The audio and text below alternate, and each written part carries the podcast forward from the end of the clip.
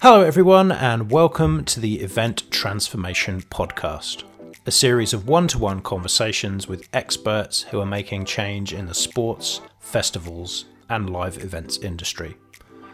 I'm your host, my name's Chris Randall, and I'm obsessed with events and the opportunities they provide as a storytelling platform.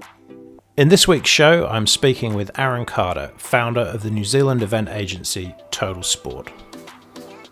Aaron founded Total Sport 21 years ago and has delivered hundreds of outdoor running, cycling, and adventure events in that time. We talk about his journey in the events industry over the last two decades and how Total Sport has evolved in that time as the industry has grown. The key theme throughout this week's episode is how the purpose behind Total Sport has been pivotal in the way they deliver events, how that contributes to creating a great team culture and most importantly, how it has influenced the creation of an incredibly supportive community that's helped them weather disruption from COVID throughout 2020 and 2021. And I'm absolutely stoked to welcome our first guest to the series, which is Aaron Carter. Aaron, how are you doing? Yeah, I'm doing well, thanks. How are you doing? I'm doing pretty good, pretty good. I'm slightly jealous that you have a little bit more COVID freedom than me down in Taupo. Um, uh, but we should be moving forward with our alert levels hopefully in the next couple of weeks. I'm looking forward to that myself. So, for those who don't know, Aaron is the founder of the New Zealand based event agency Total Sport, uh, uh, a company that he launched 21 years ago. Feels like Oof. a long time now, I think. And um, why I think it's a great opportunity to get Aaron on as our first guest is that he has seen a lot and will see a lot more. So I'd love Aaron for you to introduce yourself a little bit um, and introduce Total Sport a little bit. Uh, so give our uh, audience a little bit of an idea about what you do. Yeah, for sure. Hey, well, thanks for thanks for having me and approaching me probably a, a month or so ago and and um, asking me if I'd be keen to do this. Always, you know, always keen to have a chat with you and um, yeah, always keen to chat events. You know, it's kind of it's it's really the only area I I know. It's really the only career I've ever had. Um, so yeah, as um, Chris mentioned, I, have started an event called uh, a company called Total Sport, and we did actually celebrate very quietly our 21st birthday in lockdown about um, about two weeks ago, I guess. Um, and we're yeah we're all about um, participation based events and we're into really uh, getting connecting people getting people into amazing natural locations to you know be together to primarily to run trails and off-road stuff um, to ride mountain bikes and walk and and to a lesser degree do multi-sport and that kind of thing. And we do these days we've got 20 events in our portfolio and those events get delivered um, in about a 40 to 44 week period. So actually have quite a big break through the summer. So every two to three weeks, we're we're knocking out another event. And um, we, we sort of uh, organise and deliver events as far north as Whangarei Heads in the north and as far south as Central Plateau, sort of an hour, hour and a half uh, south of Taupo, which is, as you mentioned, where I live these days. We've kind of odd times at the moment. We, we do, as you say, we've got a little bit more freedom, but um, half the team now we're a team of 11 half of us are in taupo and the other half are actually in auckland. So i think some of my colleagues might be might be on the call and um, hopefully we'll catch up for our friday afternoon drinks a little bit later guys. But i hope you've all had a hope you all had a good week. Very odd times. I am i am um, i decided to, to to stay at home to kind of support the aucklanders i haven't ventured out today so i'm um, I'm pretending for the next little while that I'm uh, in, in, level four as well. um, yeah, but um, yeah, nice to um, nice to be here. Thanks. Yeah, thanks again for the invite. No, it's good, and uh, welcome to the other Total Sporters online. I can see Bryce, uh, Dave Franks on there, um, and a couple of others. Mark Fordham. Um, great to have you guys on from Total Sport. Um, uh, just to the people watching, if you've got any questions you want to send through, please do. I'll try and uh, weave those into the conversation. Um, so, Aaron, we we met about eight years ago, I think. Um, and one of the things that struck me a lot about Total Sport is you said you've got a pretty hectic schedule. I, would call it prolific. can you even remember how many events you've delivered as Total Sport now? Have you got a tally? Yeah, I did a presentation a while back and did some did some rough maths, and I think the number. So, I guess there's events that Total Sport kind of own and operate and deliver, and then there's also events like in, in the early days in particular when I was, you know, Total Sport was me. It was a one man band. I did quite a bit of contracting as well, but the number sits somewhere in the um, 400s, I think. Um, yeah, it's you know give or take uh, maybe five percent either way, but um, a, a, lot, hundred, hundreds and hundreds, man. Yeah.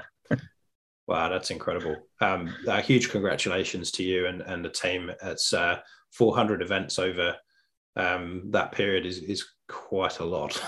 and we were joking just before uh, um, around kind of uh, how change happens in the industry, and I'm I'm wondering if you can give us a bit of an insight into what's changed in the 20 years you've been in the events game, um, and what's remained the same. So whether there are any any themes that are new that just weren't there 20 years ago. I think there probably are, but I'd be really keen to get your insights into that.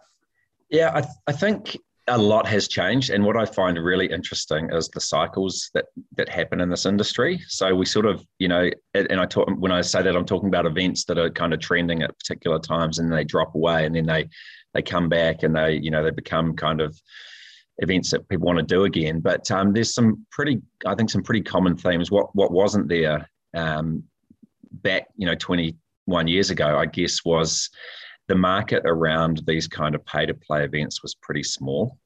So in some ways, I guess we, you know, along with the, there's still there's a handful of you know of them out there, the Frank Clarks and Sean Collins and those kind of guys, and ourselves really, who sort of pioneered that whole space around introducing the events to a market that were actually prepared to kind of dip their hands in their pocket and pay to run or ride or do a triathlon and that kind of thing.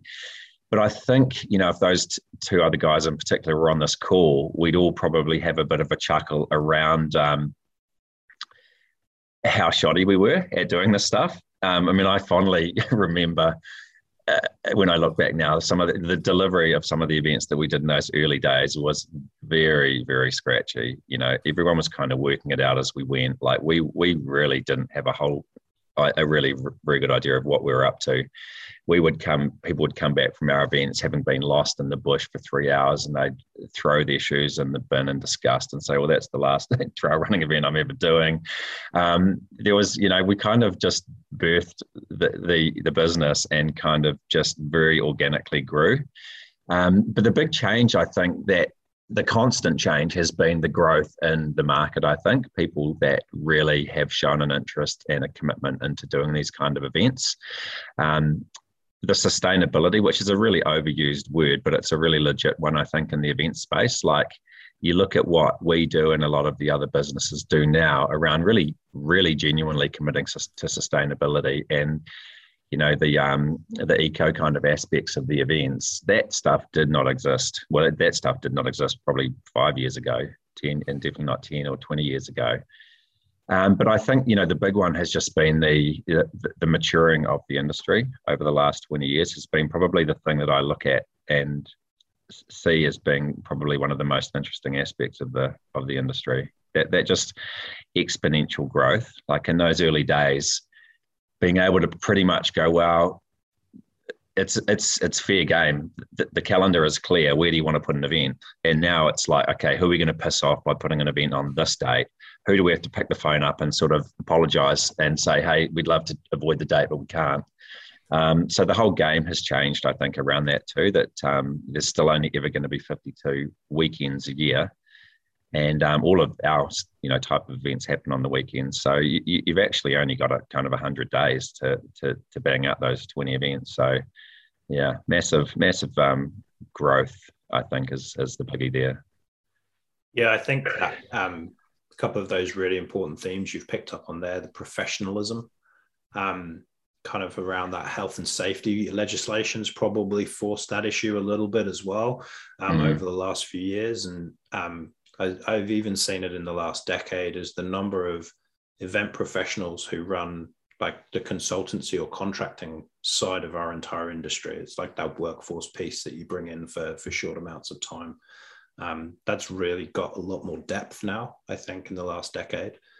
Um, one of the things which I always have admired around total sport is you guys always seem to come back to what you guys refer to as your why. Like, why are we doing this? What is our mission or vision behind it? Is that something that's has evolved over time as well? And, and how do you, what is it for a start? And, and how have you defined it? Yeah, it's um, yes, it's evolved like every little aspect in this business. Um, and we probably don't have time to go into the the shambolic start to total sport in the early days um, and my complete lack of planning and understanding around business.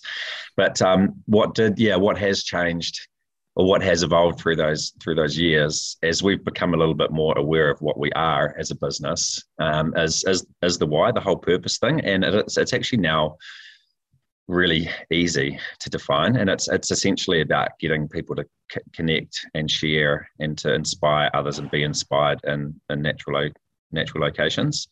Like it's kind of that simple as we believe 100% that the magic happens when you get a bunch of like-minded people together.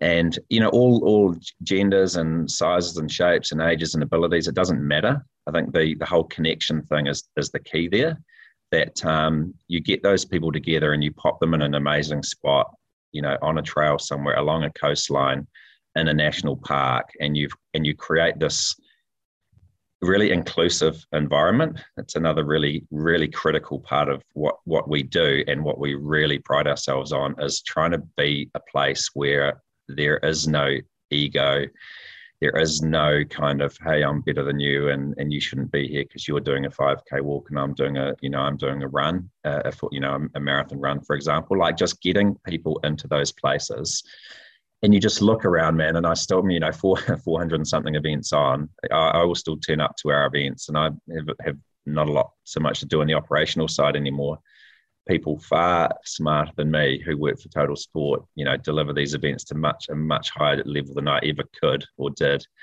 Um, but I still think we all are, as a team, kind of really connected by that purpose, and I think it's just it just becomes really clear and evident when you get to the events what they're about. And you've you you know you you've been to a few of ours. Um, done some done some volunteering at our events over the years, and um, that's what comes through too from the community, I think, and the feedback that we get from the people is that that is the thing that brings them back. Yeah, they want to go out and challenge themselves and and kind of smash their bodies a little bit, and you know feel the feel the hurt and all that kind of thing, and, and earn the beer. But at the end of the day, it's about the actual just the getting out there, making new friends, and seeing old friends, and it's it's why. Um, we've grappled hard every lockdown at this whole virtual event thing. It, it's just something that we can't get our heads around as a business because the magic is the togetherness and the magic comes from the t- togetherness and the connectedness but it's also about the place where you get the people as well like that that bit's really that's really really important yeah, so the, yeah yeah yeah i think um I, I remember back in a couple of the events that I worked with you guys on in a voluntary capacity, sort of 2014, 2015. And um, there, there's two instances that spring to mind that really underpin what you're just talking about there for me. The first was, and this isn't I, I know you didn't have fun this day, but the, the Xterra Winter Series run at Dome Valley um, I think was maybe 2014 or 2015. And oh my God, that day was a horrendous weather day. Um, but I tell you what really shone through everyone behind the scenes, like just dropped themselves. But people were having a great time still because they were out and the course was, I mean, it was a challenging course. I remember climbing up a muddy hill on a rope at one point, but um, people still had a great time and the atmosphere was still there at the end but it wasn't just the atmosphere of the the participants. I remember all of the staff at the end kind of being pretty like oh, we we pulled that off, and we still give everyone a good time. Um, uh, and and probably in a slightly more uh, happier day was up at Colville. Um, I remember coming up and up to Colville with you guys, and we were having beers afterwards. Um, I think it was probably the Total Sport staff house and it was just this mix of staff and athletes. And I'm pretty sure there was a few locals in there. And I was like, wow, this community's cool. like um, and we were we sank a few beers that night and it was just a really fantastic mix of that entire community it wasn't like the segregation of of, of different parts it was it was really memorable for me um yeah yeah i think that night spiraled out of control a little bit that Colville one actually but um I, I i i fondly i fondly remember it yeah and it's interesting that those are the two you know the two episodes that you that you remember because you, have kind of nailed it. Like it doesn't, as you know, like anyone anyone in events and not not even out necessarily that style of event we put on. Like it's never hundred percent, man. Like it'll never be perfect. And I think if we ever decided that we go gave ourselves a ten out of ten, I for one would probably get a bit bored. I'd be like, well, if it's done, if that's the best we can do and it can't be done any better, then it's maybe it's time to try and find something else. Like it's never perfect, and some days get you know relatively close, and then other days you're up against you're up against it and we've we've had a lot of those days where it may look like it's going all right on the outside, but we are really scrambling, man. And you know, we're we're struggling just to try and get our get our shit done behind the scenes. But um, as you say, like if the, if the sun's out and, and and people are having a good time and you're putting them again into those lovely spots, then that kind of um, smooths a lot of the cracks, and that um, that community thing too. Like again, it's a it's a word I think that gets a little bit a little bit overused at times, but there, that just actually is. And it's your sponsors and your suppliers and your stakeholders and your participants and the staff. Like they all just do come together. Like there is just this really lovely kind of family vibe at the events, and it's something that I think we're all really grateful to be a part of because we we you know we're just one little part of that one little part of that whole thing and it's kind of all of those other bits that you know that bring it together and make it so cool. Yeah, you did right. Um, I'm kind of interested. How do you uh, weave those themes into your event design? And over the last couple of years, you've you've kind of created and launched a few new events that are, I guess, fresh in the you know not the not the stuff that you were doing 20 years ago, but how how does the mission and the why for you influence the way you design events now? again, I think it's you know, again having having been through all this and kind of modifying and and tweaking over the years. Like we sit down, we we try and get together once a year. We call out the Total Sport Hui, and the sort of objective of that is to revisit our strategy and all that kind of thing. And I feel like like it's never complete, but we are all really again really clear around what total sport is and what it's trying to be and what it's trying to deliver. So we actually don't get that involved anymore uh, in these in-depth conversations around strategy. It's more like we've we've kind of got it. So let's kind of drill into other areas. But the one thing that we start with now is location.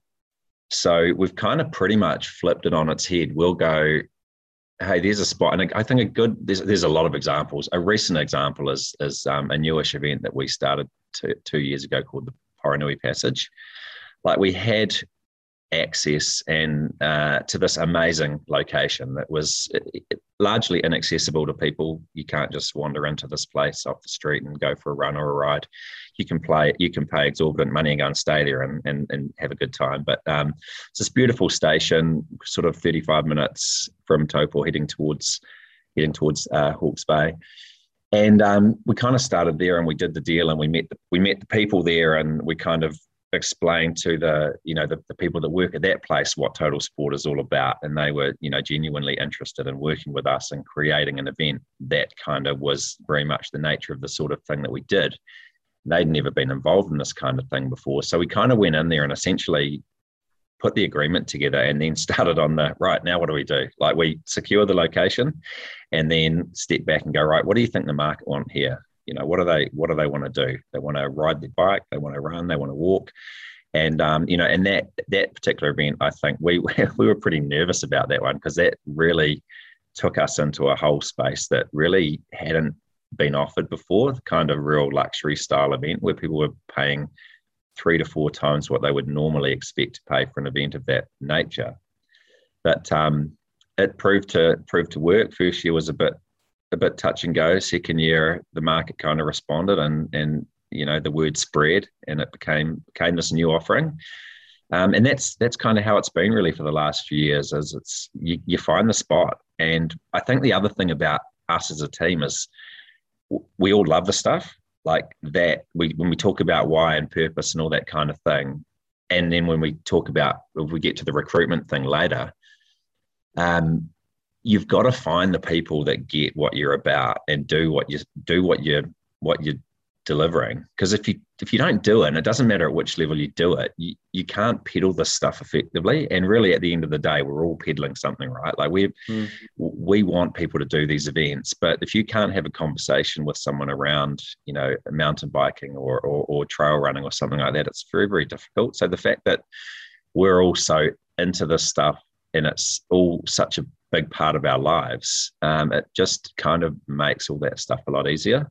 Mm. It's a really genuine connection from the team, and it all I think it almost becomes intrinsic because you know you know what for yourself you know what makes a good trail running experience or you know what makes a good mountain biking experience. And i'm pleased you brought that event up because just you you know you mentioned at the start there's only 52 weekends in a year and people are still trying to launch events at the moment and the ones that are doing something different creating a unique selling point in a new location or in a new sort of style of event i think they're the ones at the moment they're going to get the the airtime because they're going to cut through yeah. Um, whereas if you're just launching another 10k in a you know relatively rural um, sort of big place then you know why do that versus one of the other 10 events that are on that weekend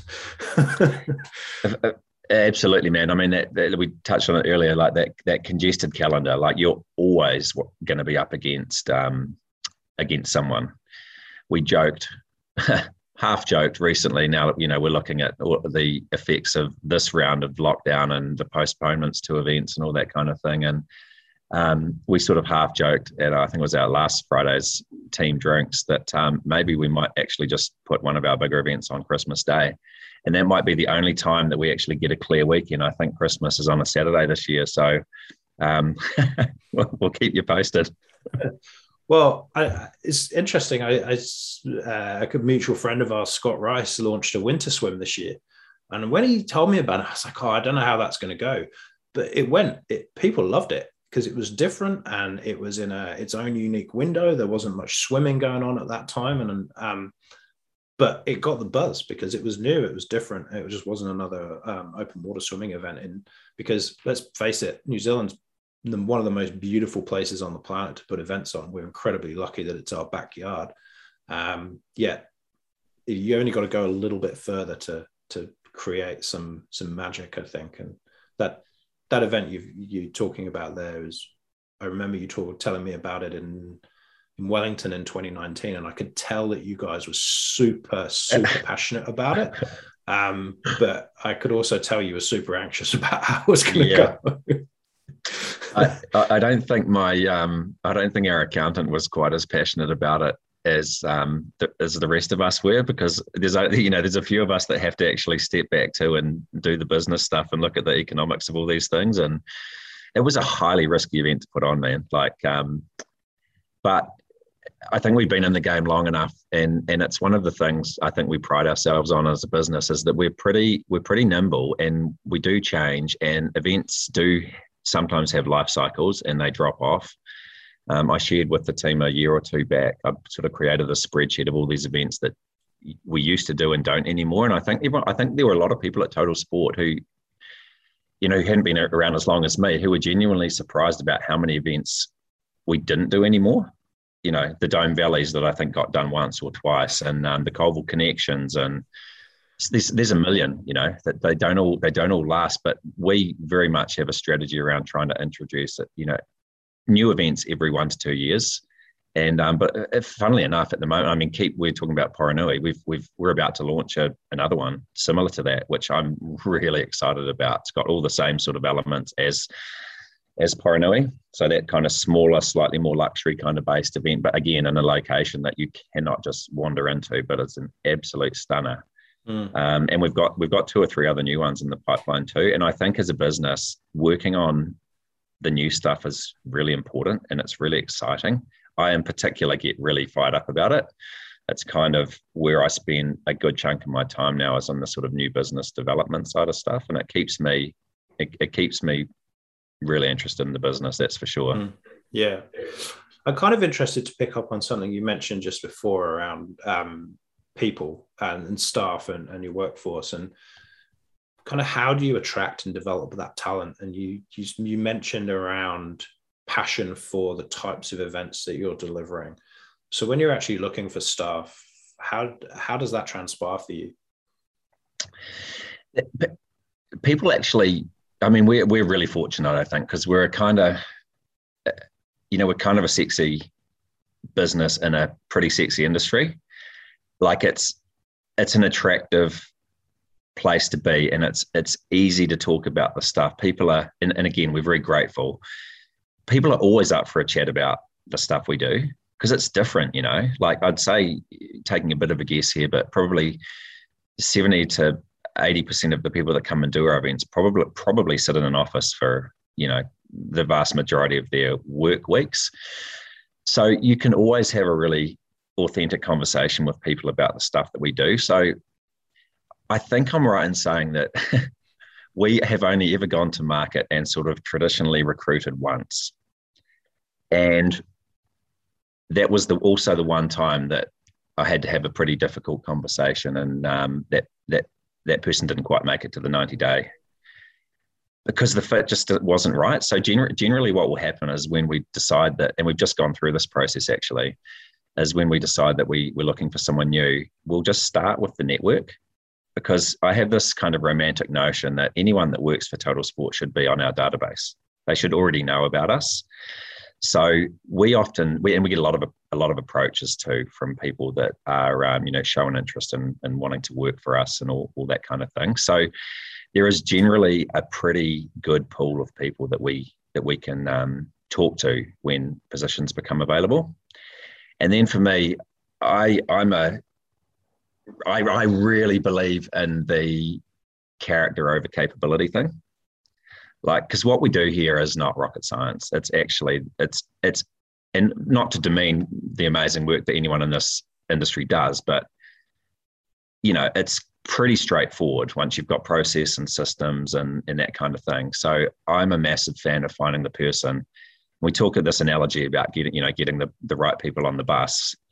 That's the number one thing is make sure you open the door for the right people and get them on the bus. And then once they're in there you kind of find the right seat for them so, yeah, that's that's kind of how it's generally been done. And and again, we you know we've got a, a long list of people that have worked for Total Sport, and you know I, I'm proud to say that you know for the for the most part, and, and we lose a few along the way, but um, you know most people have spent a, fair amount of time with us. Um, we do everything we can to kind of look after them.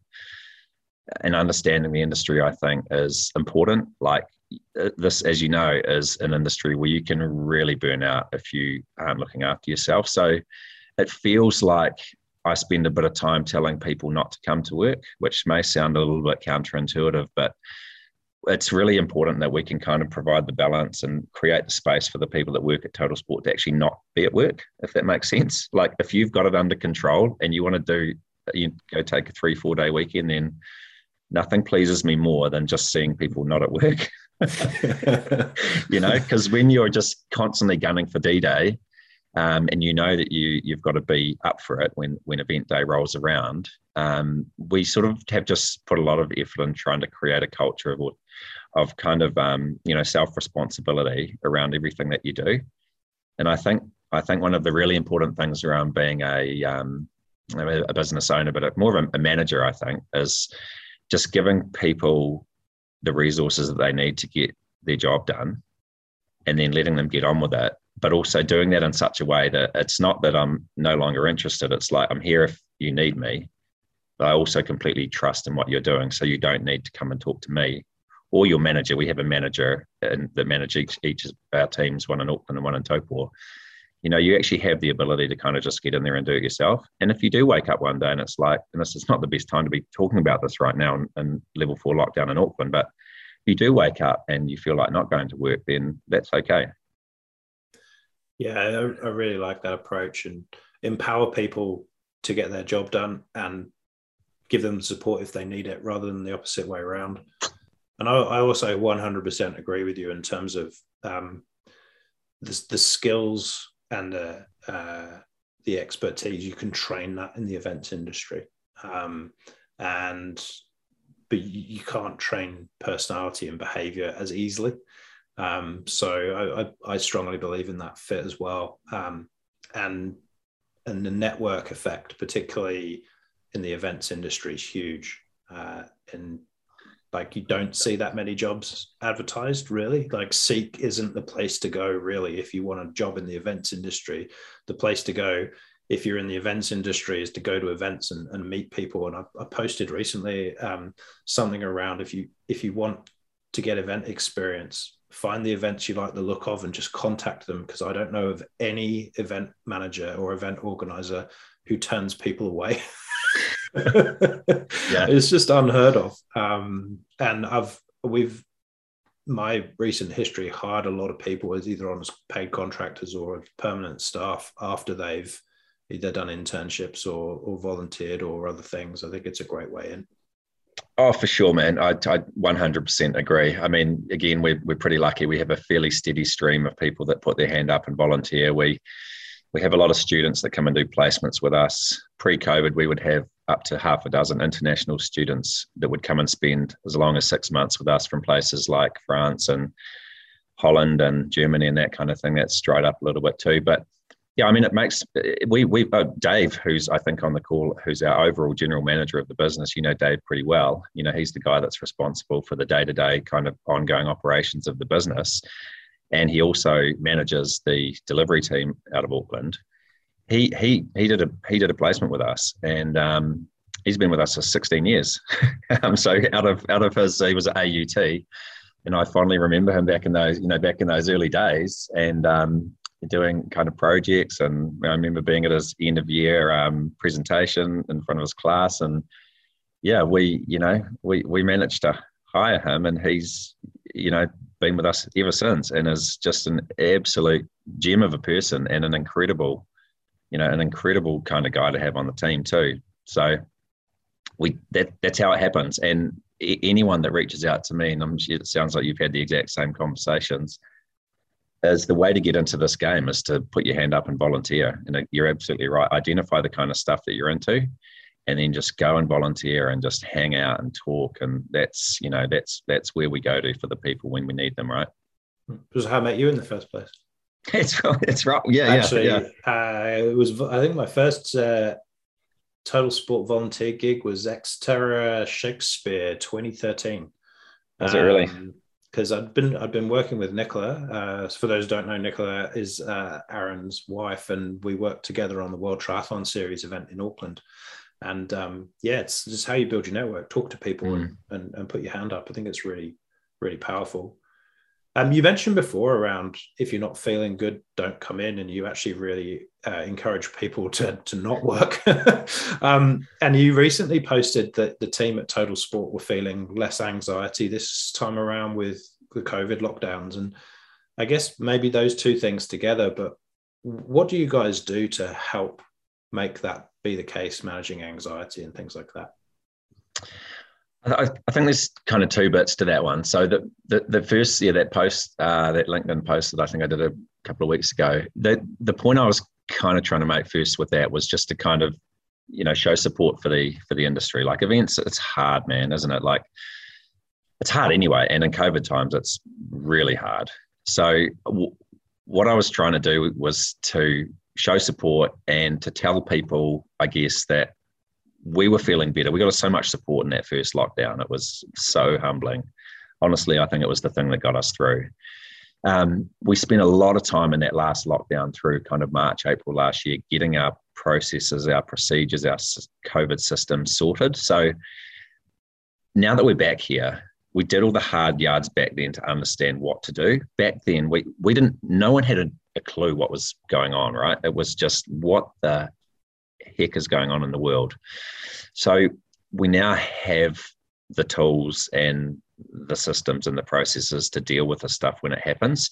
So, whilst making decisions around postponing and cancelling events and all of the bits that go together with that, the, the credits and all of the financial ramifications, it's all sorted now. It's on paper. We know what to do. It's like if that happens, then we push play on that plan. Whereas you know, 18 months ago, we were like scrambling around like the rest of New Zealand trying to work out what, you know, what to do. So that was kind of the point I was uh, uh, attempting to make was that I was hopeful that other people had gone through that process as well. And despite the fact that we're all back here and you know revenue kind of goes from this to that, and you know you've got those things to worry about. The fact that you don't need to worry about the other stuff is important. You can lean on the stuff that you did and all of the time that you put into the planning last time, which I think we've done. We've done it. We've done it well. I'm super proud again of my team who get it, they roll the stuff out. We've got this really strong kind of inclination and kind of desire to communicate authentically and honestly with the people that do the events, even when we don't necessarily have the answers. I think we sent a communication out today that sort of said, "Hey, this is where we're at. We don't know. We don't know what's going to happen because we're all at the mercy of you know the decisions the decisions that get made by the government." Um, but I think it's important to get those messages across. And then the other bit, the the kind of personal anxiety, and I can you know probably speak for myself. I, I can't really speak for everyone at, at the at Total Sport, but what I think I know is that um, again because we're all kind of connected by the stuff that we do on a day-to-day basis which is delivering these events and we all are to some degree runners or riders or kayakers or whatever we we get out and you can't beat just disconnecting from the computer and getting out into nature and sucking in that fresh air.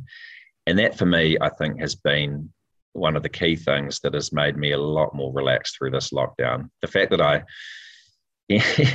ended up in hospital having nearly chopped my toe off two days into the last lockdown and I was kind of immobile for six weeks. So I probably went to about the darkest place I've ever been that I can remember.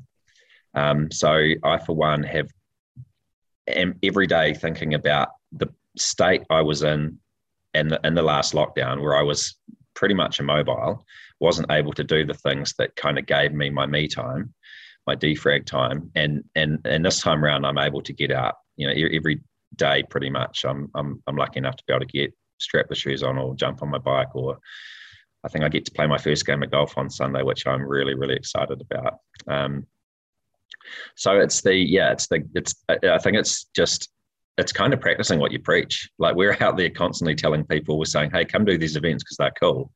And they give you all these other benefits. But the benefits that I think we get from this stuff is so much bigger than the physical well being, the fitness and stuff. I think you you just can't underestimate the kind of mental well being and the mental benefits that you get from being outside. Yeah. I remember um, I didn't know that you'd nearly wrecked your toe last year. But um, I, I remember in the first set of lockdowns, I, I remember calling you at one point, and I was in a quite a dark room, and I was lying on the sofa chatting to you, and I I was in that part where I was like, I just need to see that everyone else is feeling the same way, almost kind of validation that it was okay to not feel great. um, yeah. And that's one of the other things uh, I think has been really great over the last 18 months is the inter kind of industry connection has got stronger, if anything, for me. Uh, and people aren't as uh, possibly precious about IP anymore because the benefit of the industry of sharing, you know, what are you doing? And that's such a common question now. Is how are you managing this?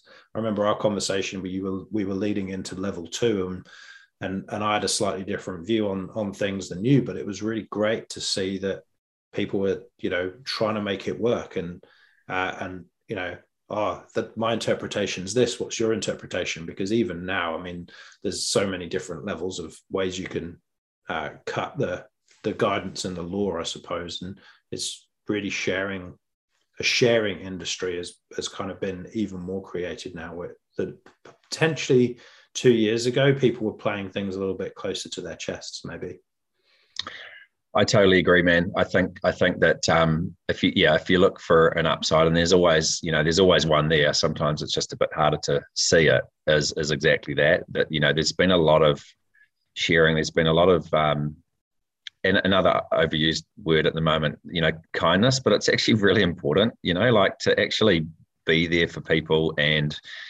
to make stuff available. And we've you know we, we've done quite a bit of that over over the last little while is you know if, if, people want to have a conversation around what they're up to and they want to see some documentation that we've done then that's fine. Mate we're all in this together eh? Um, us kind of hiding away and not not not sharing this stuff is not not helping anybody. So we yeah we we try we try our best. And also we you know we get that back from from people as well you know that um just that yeah there's just i think what has occurred to me over this last 18 months and you kind of always know this you you, you we're lucky enough that we get to hang out around with great people but when the you know the shit hits the fan man there's some people that just come out of the woodwork and they just are very so so nice and they really you know they really want to help. Like we had just several examples of that particularly in the last lockdown where people just made themselves available to do whatever they could to help us.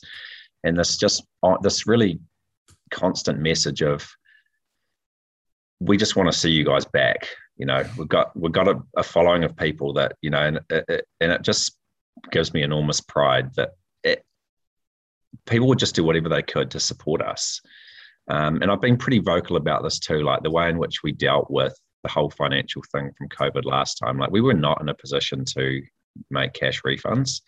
Like we just could not do that. So we we again spent hours and hours trying to work out how we were going to deal with all this, and we sort of settled on this whole credit kind of policy, and we ended up issuing around I think two hundred and fifty to three hundred thousand dollars worth of credits, which in our business, which turns over, you know, we're about a 1.8 million dollar business. We're not that we're not very big. You know, if people had all cashed them in, we there'd be no total sport. Like we ran the number. It's that simple, man. Like we looked at it and went, this is a big risk, but we have to do something. And a lot of people just said, we're not using them. Thank you. Like we get it. Th- thanks for the gesture around, you know, doing that. But it's far more important to us that you know when we get through all this madness that you guys are still here because we really love doing your events and I, honestly man it was the stuff that was the stuff that got me personally through last time and we're sort of in that position where we might have to just play that game again um, we're going to lose without a doubt we're going to lose a bunch of events this time around um, and the, the, the timing of this lockdown too is interesting, but far worse than last time because we've got a whole lot less weeks to push events into because we're in September. At least in March, April last year, we were able to kind of shuffle things through l- later parts of the year, but there's literally not really no weekends left. Yeah, so, that, that, that's a big issue, right? Because 52 weeks a year and it's already stacked. And then suddenly you take two or three months worth of events and stack them on the next two or three months worth of events. Even if the the markets there to do all those events, the supply chain may not exist, um, or the or the workforce may not exist, or the volunteer pool may not exist. And I think at some point something's going to give. Um, but I think I think what you've just been talking about really, really underlines the need to build trust and community. Um, so that those that last 20, 19, 20 years, maybe that's what's paid off there, mate. Totally. I, I, mean, you know, the conversations that we had as a, as a team, t- talking more like, you know, uh, March, April last year when we were in this for the first time. And that's, you know, that's what we leaned on. That's what I would say to the guys. I'm like, I think, I think this is what's called goodwill, guys. I think, I think in, in a way we've earned this, you know, over slogging our guts out over the last 19, 20 years. This support that we're now seeing from the people that, you know, that provide us with jobs is, is, what's keeping us going. So, uh, yeah, I for whoever's listening, um, you know, hopefully there's a few participants too. Like, you just couldn't just can't underestimate that level of support that we got from the people that do the events in particular, who just you know opted to not kind of use these credits, and some do, and it's all good. There's zero judgment, man. Um, we've we've kind of tracked them, and it's just been it's been actually really interesting to see the sort of to sort of see the stats behind them. But um, yeah, it's it's been a really important thing for us that, that the, mm. the community has supported us all the way through. Yeah, that that's awesome. I wanted to ask you maybe a little bit of the elephant in the room, but um, the the last uh, the last round of, of lockdowns in New Zealand um, towards the end of uh, of August and, and, through the start of September, um, it was inevitable that this was going to happen at some point. But one of the locations of interest from from a Delta variant point of view uh, was one of your events, and mm. I, I wanted to ask you um, a little bit about. T- tell me a bit about the experience of living through that as an event organizer and, and how you managed it. Um, well, I, I, didn't manage it, um, and again, this is. I mean, I was I was on the on the edges, but um, again, and as you know, things just the way in which the people at Total Sport deal with the staff. It was essentially managed by Julianne, um, who's the the event manager, who you know um, manages a bunch of our events, including the Xterra series, uh, and and Dave, of course, is the kind of the overall kind of lead in, in the Auckland office. Um, I, I found out from them. I didn't get. I was not the first contact. Um, but on day eight, which was the Monday, yeah, Monday week after the event, which happened on, on a Sunday. It was the Xterra at Totara Park um, with about a thousand people, plus some spectators and some suppliers and that kind of thing. Yeah, we were informed that um, that there was a case that had been at, at, the event, so we immediately, based around the kind of new Delta rules, everyone at that um, event became a, a, close contact. And according to the rules, we needed to, everyone there needed to um, isolate and to be tested on day five and then again on day 12. So the first slight issue was that we we didn't get that call until day eight. So everyone was off scrambling to getting their technically their day five test on day eight. Um, and then again on, you know, like four days later. So I remember being here back and I'd, I'd driven back on Sunday uh, from that event and got that news on Monday. Uh, sorry, the Monday, the following Monday, and was up at the up at the testing station here in Taupo. And fortunately, we didn't we didn't become a you know a super spreader event. And I think one thing that we kind of thought about there was that you know maybe these outdoor events were uh, are less of a risk. The fact is, is that you're right. I think it was inevitable that an event of our nature was going to become a location of interest. And I forgot, I have no idea what they're up to. I think the last count I saw was there was about about 700 locations of interest or something like that. Um, and again, we sent some pretty swift messaging out to the people that had been at the event and had a few, you know, like you can't at this point gauge how people are going to respond to that stuff. It's very much personality based. I had a few panicky texts and calls to me, and I'm sure the whole, you know, the whole total sport crew did. And all we could do was just kind of pass on the information that we got. Like we, the first, the, the, the, the first, the first communication was pretty much just a black and white. This is what needs to be done. This has pretty much come from the Ministry of Health. Go do this. If you're at this event, do this, this, and this. And then we sat on that for a few days, and then we went back with something a little bit softer. Um, that kind of the, the most important thing was that people just acted and got got the shit done that they needed to get done. Because the last thing any of us want is to you know be responsible for exponentially growing the you know the the case load. So we dealt with that bit and then we and then we sort of step back into total sport mode which is kind of more the empathetic empathetic kind of right hey guys you know, how are you going that this, this is not a good place to be and we sort of back that up with a slightly softer com, um, communication which also sort of outlined policies around what we're up to. And again you can never please everybody but overwhelmingly people kind of got it. They appreciated the quick communication and yeah. Yeah i think communication is really key in, in that particular instance. And um, it's pleasing that you got pretty clear guidance from the government in that case, and um, it's probably worth mentioning for people that are listening now, but anyone who's listening to the podcast later on, that it wasn't just that event that was uh, a location of interest. There were other events as well, um, and, and, a very extensive list of, of locations of interest in New Zealand. But it was inevitable that it was going to happen at some point. point, and um, um, you know, fair play to the team for managing it the way that they did, the, the communication going out and people getting getting onto it quickly. Yeah. Um, I got a kind of a follow up question. I'm just conscious of time now, but um, kind of got a question like looking to the future. Um, what do you kind of see? How do you see us going in the short and midterm future? What are the trends going to be from this point? because at some point, hopefully, COVID won't be the only thing we can talk about. Uh, what, what's going to be next for us as an industry, do you think? You know, actually, out of this, I see, um, I see growth. I see, I see a lot of, I see, I, I see hope, um, and I see, you know, I see the ongoing commitment of the delivery of great events. Not all, you know, and again, not not all in the space in which we play, But um, along the way, we're going to see, um, we're also going to see some devastation, which we've already seen. Like we're going to see some players just without the ability to carry on.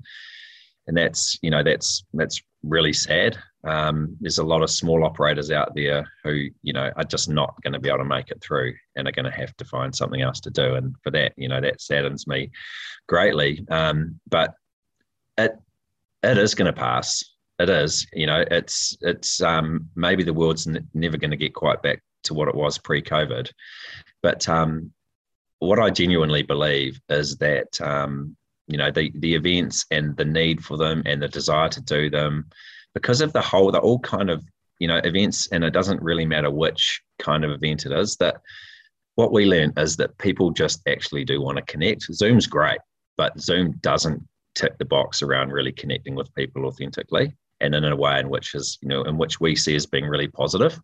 So i actually think out of this there's going to be a whole lot of innovation um, I think what the you know that is to use an example, a little example that um, regional events fund, which came out of the first round of, of COVID, the, the, the fifty million dollar fund that kind of got um, carved up into the regions. You know, things like that are going to become the catalyst for more interesting, cool events out there that people want to do. I believe demand will go through the roof. Um, again, because it's that whole, if, you know, when you can't do something, it just creates this sort of latent desire to want it even more. And I think for people that do our kind of events where it's so much more, like people see the benefits of it for, for so much more than actually just being at the event, it's actually their opportunity to, to, to spend time with themselves and with other people, and they get all of these other mental benefits as well. I just think that, that that's not going to disappear. I think that's going to carry on. And um, actually you know, I'm eternally optimistic on my good days. Um, and I wouldn't be in this game if I wasn't the eternal optimist because there's been a lot of tough times along the way and a lot of accountants I've had to get rid of because they didn't tell me the stuff that I wanted to hear or I just didn't wasn't open to hearing that. Um, you know, I think we're going to get through it, and um, and I don't know exactly when that's going to be. I feel the rest of this year is marginal in, in our in our space um, we're really starting to have to think about how this next couple of months are going to go. Um, it's going to involve some pretty tough calls. There's going to, you know, there's going to be events to get cancelled, and if we can get through this year, I feel like we we get into next year, and and I feel like we're going to be in pretty good shape. Yeah, that's awesome.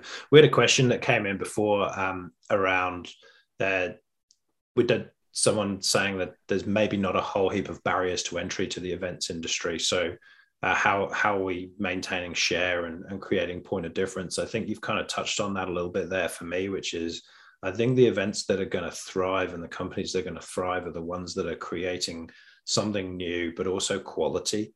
Um, and I think with the ones that are creating the quality experiences, the quality connections, and I I love virtual connections but there's one thing I don't get from it for me, which is energy exchange. It's yeah. really hard to get that energy exchange and that atmosphere. And what's been fascinating for me is just those seeing finish lines or seeing event venues absolutely humming and people connecting and hugs. Um, another one of our good friends, Paul Charteris, who started the Tarawera Ultra Marathon, he pretty much, um, you know, he's got that event is all about hugs. And people, if you don't get a hug from Paul at the finish line, you feel like you've missed out on part of the event experience. So I think that, uh, in answer to the question that came in for me, and I think you've touched on it, is the, sh- the maintaining share and creating point of difference is is creating quality and and actual innovation for me. Totally agree. Yeah. Hey, listen, we're coming to the end of our time a little bit, and um, I just wanted to say uh, thank you so much to Aaron for joining us and, and, being the first guest. That was a really enlightening conversation, and um, we touched on some things that I think we we have very very similar views on. Um, someone's mentioned in the comments here that they love the idea of a Christmas Day event, so you might have to follow through on that now. Uh, sorry to total sporters who uh, uh, are on the call. Um, you may uh, you may uh, may be losing out on your December there. Um, so yeah, once again, thanks to Aaron for joining us. Um, this audio will be published next week onto all of your favorite podcast platforms for people to listen back to. Um, and look out for our next webinar episodes. Um, our next one is in two weeks' time with Bennett Merriman, who's the founder of Rosterfy, and he and I are going to have a great chat about how to engage your workforce and volunteers, um, and how that's probably shifting uh, post COVID. Uh, being a being a thing, um, so that's the 24th of September, New Zealand time, 23rd US time, and then two weeks after that, um, you're not going to want to miss this one. Steve Adelman, who's the uh, founder of Adelman Law in the US. He's a, a, live events lawyer and the vice president of the Event Safety Alliance. And that guy is a very entertaining speaker. So please look out for those announcements um, and join us again in a couple of weeks' time. Um, in the meantime, Aaron, if people want to connect with you, where's the best place to do that? Oh, best place probably email. I think. Um, yeah, it's Aaron C. A R O N C at totalsport.co.nz. There you go. Uh, if you want to do the Christmas, the new Total Sport Christmas Day event, um, mail your support into Aaron. Um, I know that he really loves the chat. He really loves the discussion, and he'll want to connect with as many people. Um, and thanks for tuning in. And we'll see everybody next time. Cheers, mate. Cool. Cheers. This has been another episode of the Event Transformation Podcast, brought to you by Blerter, the event delivery platform for sports, festivals, and other mass participation events. To find out more, visit blerter.com.